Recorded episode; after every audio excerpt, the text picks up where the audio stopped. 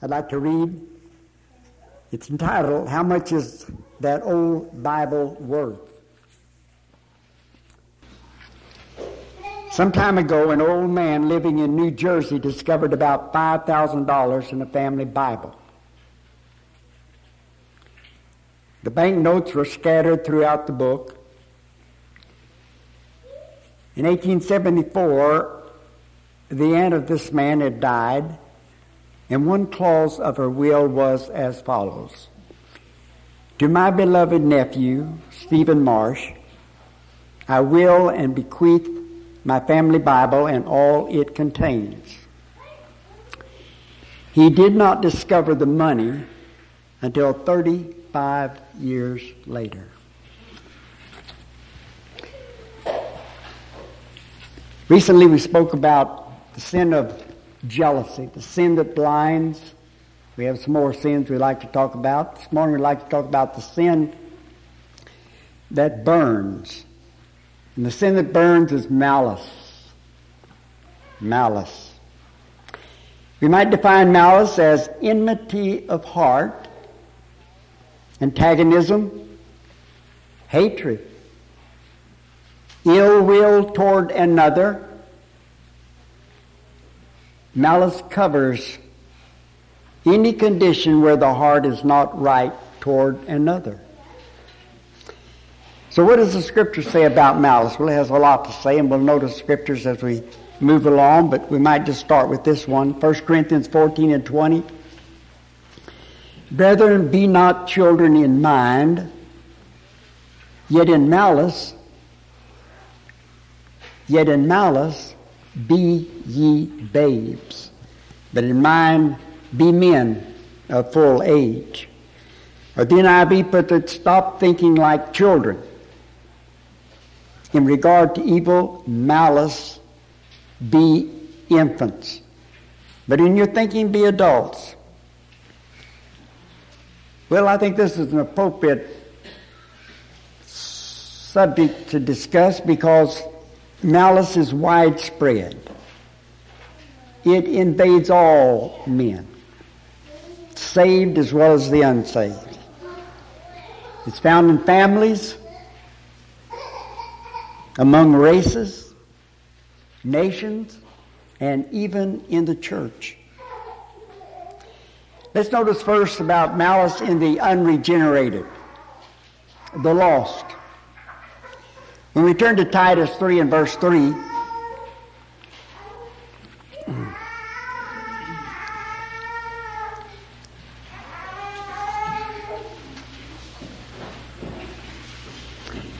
Paul writes, and he's referring to the way they were before they became Christians. For we also once were foolish, disobedient, deceived, serving divers lusts and pleasures, living in malice and envy, hateful, hating one another. That was their former life. But then he says, But when the kindness of God our Savior and his love appeared, not by works done in righteousness which we did ourselves, but according to his mercy, he saved us through the washing of regeneration and renewing of the Holy Spirit. When a Christian is tempted to unkind thoughts or words toward others, Paul suggests he ought to reflect upon his former life before he became a Christian. Malice in the unsaved may keep him unsaved and result in the condemnation of his soul.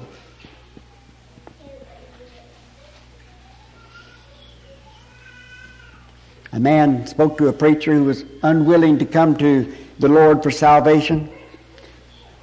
His own words showed where the trouble lay. He says, My brother was killed by a certain man and I have malice in my heart.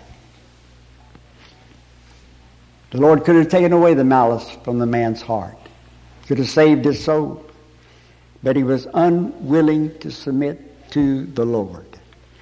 Malice in the unsaved may keep him unsaved.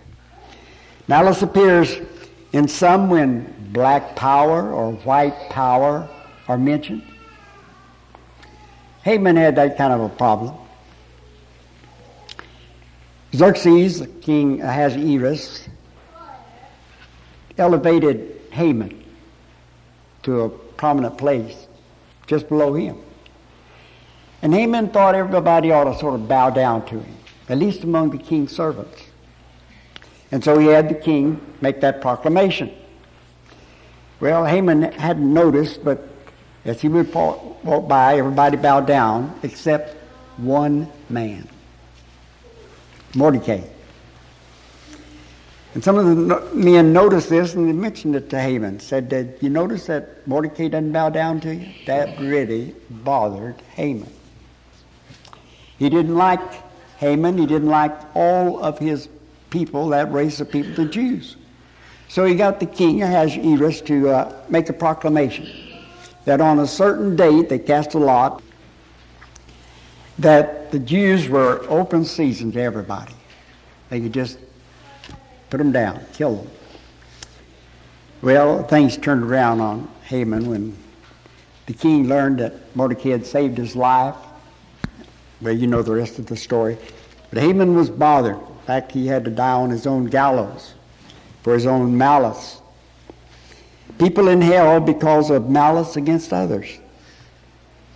A Christian may not behave himself in a right way or herself in a right way and cause malice to other people. Well, it behooves the child of God to so conduct himself so as not to cause malice. And if we have, it ought to be adjusted. We need to remember that an eternal soul is at stake.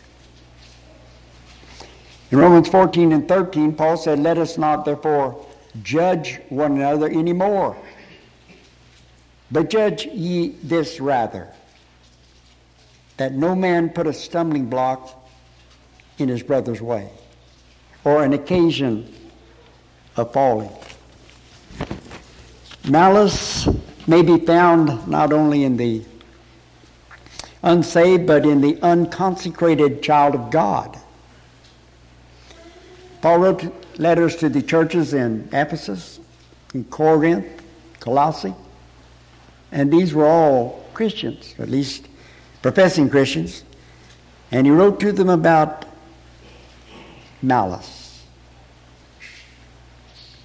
He pointed out the danger and the cure of malice.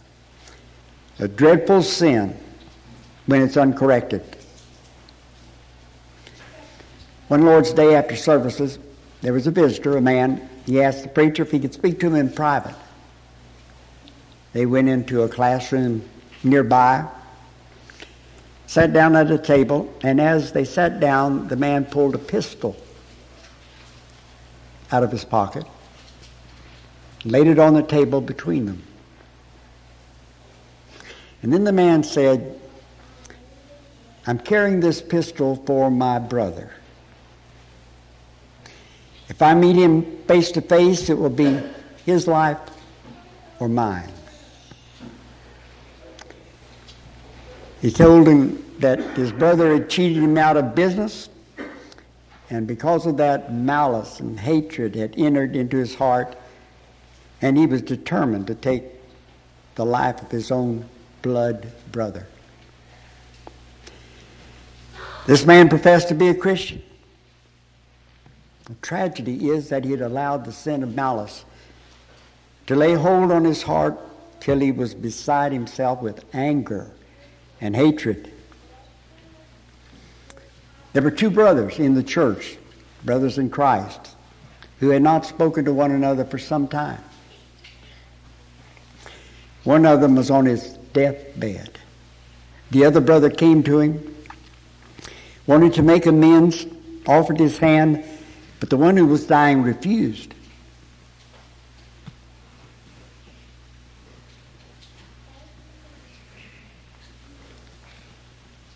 He said, I will never shake your hand.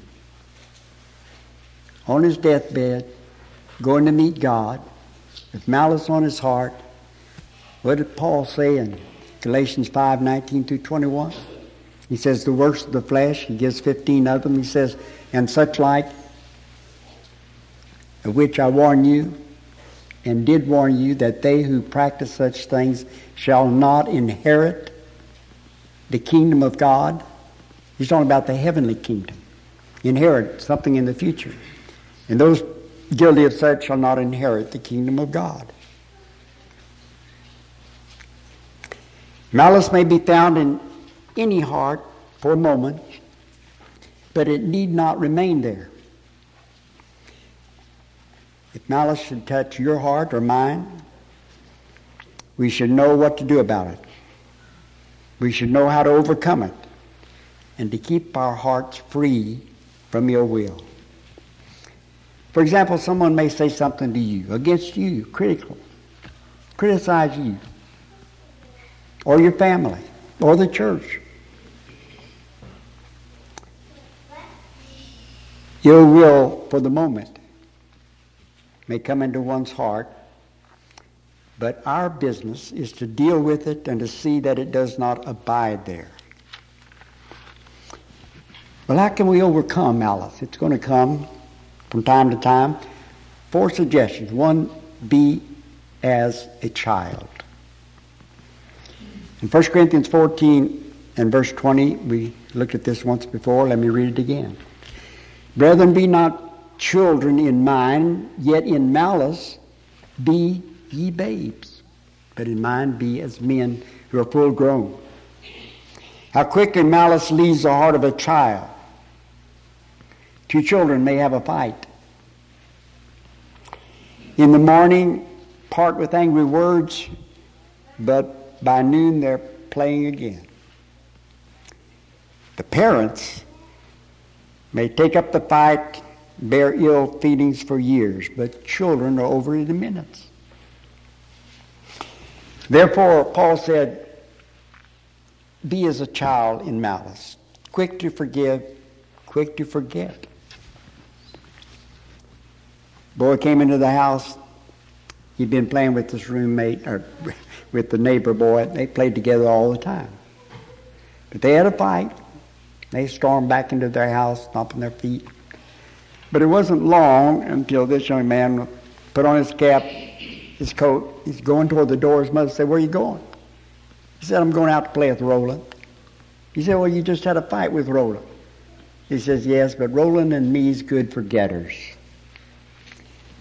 Be Christ like is even more important than being childlike. This is the solution for all sins, especially the sins of disposition. Sometimes you hear the expression somebody's got an attitude problem. They need to make an attitude adjustment.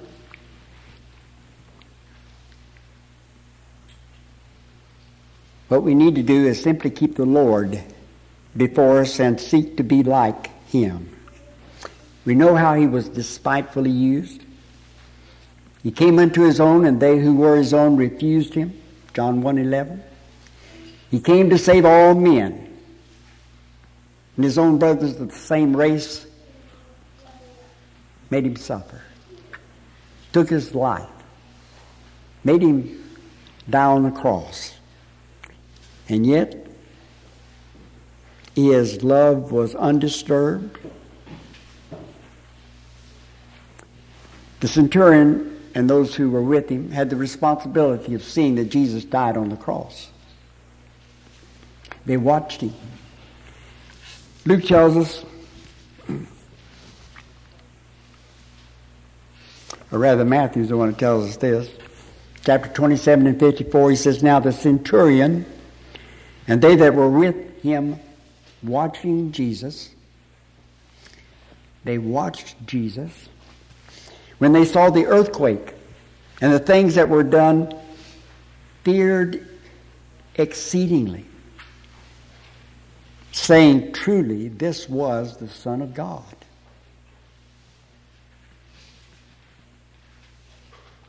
What did Jesus say from the cross? Of the seven expressions, the first, the very first one was, Father, forgive them for they know not what they do. Be Christ-like. Be forgiving. In fact, we need to seek to aid all who stand in need of help in spite of any disagreement. And this is the Spirit of Jesus in all of our activities. We may not like what a man does, disapprove his attitude, but we need to bear toward him the attitude of Jesus toward all sinners. Jesus condemned the Pharisees. I mean, face to face. He called them hypocrites time and time and time again. He called them serpents, the offspring of vipers, to their face. He said to them, Fill up the, uh, the measure of your fathers. They had crucified, or not just crucified, they put to death all of the prophets, and they, he knew they were going to put him to death. And yet, he was ever ready to forgive them when they came in faith and repentance. We need to remember how God has forgiven us. In Ephesians 4 31 and 32, Paul wrote, Let all bitterness and wrath and anger and clamor and railing be put away from you with all malice. And be kind one to another, tender hearted, forgiving one another, even as God also in Christ forgave you. And that we need to remember. This is Christ's likeness to forgive others. Thirdly, if we are to overcome malice, we must remember that malice hinders Christian growth. We're to grow in the image of Christ, 2 Corinthians 3. In Ephesians 4 and 30, and grieve not the Holy Spirit of God, in whom you were sealed unto the day of redemption. Of course, the day of redemption is again the day of the resurrection. We can grieve the Holy Spirit, and when He's grieved, then there's no peace in the heart. Malice and peace cannot dwell together. Malice will consume peace. When the heart is filled with malice, then sleep and rest, peace and joy are taken away. If we seek peace, we must turn from holding malice. But malice and Christian growth do not go together. Peter said, 2 Peter 3 and 18, but grow in the grace and in the knowledge of our Lord and Savior Jesus Christ. And in 1 Peter 2, 1 and 2, he says, putting away therefore all malice now, the other scripture I read, malice was at the end. Another one is in the middle, but here it is at the beginning. Putting away, therefore, all malice and all guile, hypocrisies, envies, and all evil speakings as newborn babes long for the spiritual milk that is without guile, that you may grow thereby unto salvation. Peter and Paul telling us if we want to grow, we have to get rid of malice in our hearts. The Christian who harbors ill feelings is one who has not grown in grace and will never grow in grace until he gains the victory. Malice and effective soul winning do not go together. Malice takes away the burden for lost souls. Malice and answers to prayers. Answers to prayers do not go together. What did David say in Psalm 66 and 18? If I regard iniquity in my heart, the Lord will not hear. He'll not hear our prayers. The fourth reason we're going to give is if, if to overcome malice, if we would overcome it, we must put off malice and put on love. I referred to Colossians 3, 7, and 8 before, but let me read it and some more. Wherefore, ye also once walked when ye lived in these things, but now do ye also put them all away? Anger, wrath, malice, in the middle, railing, shameful speaking out of your mouth. Lie not one to another.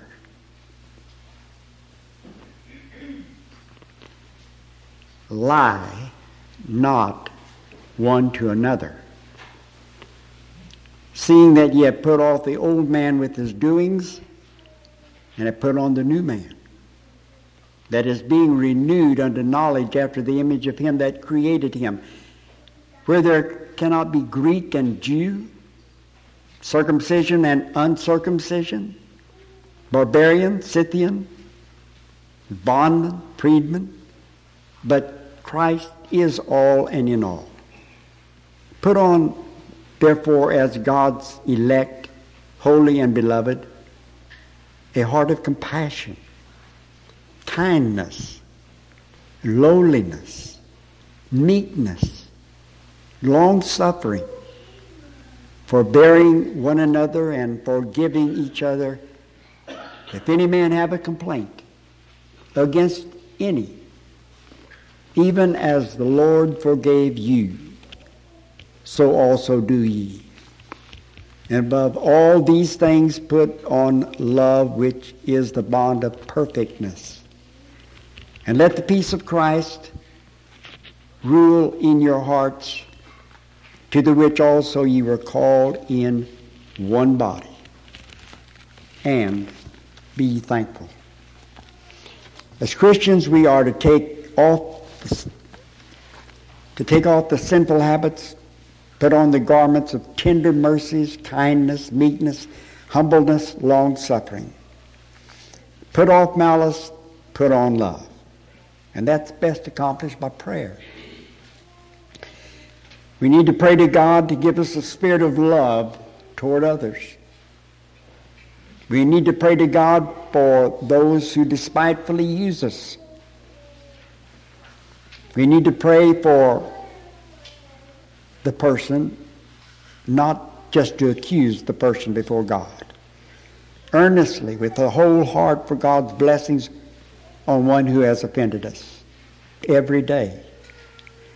If we pray in sincerity and love, malice will be taken away and love will take its place in our hearts. When should we put off malice and put on love? But at the very first indication. Put out malice, go to God in prayer. Because malice is a sin that burns. There are danger and death in delay. Preacher was called to the hospital to see a man. And as he walked into the hospital room, he, it seemed as though death was near. This man had worked in a chemical laboratory. And one day he dropped a small drop of acid on his trouser leg.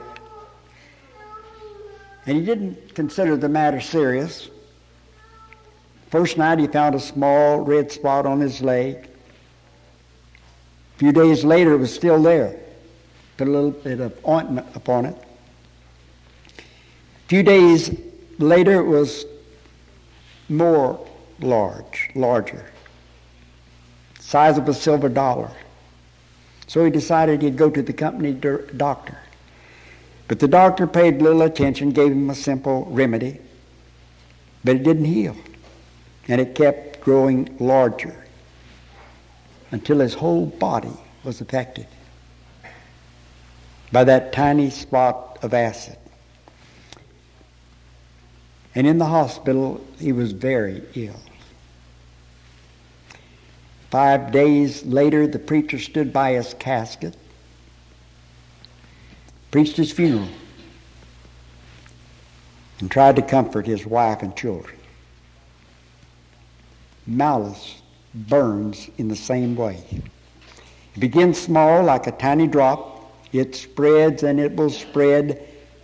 It's a sin that burns and it destroys as it burns.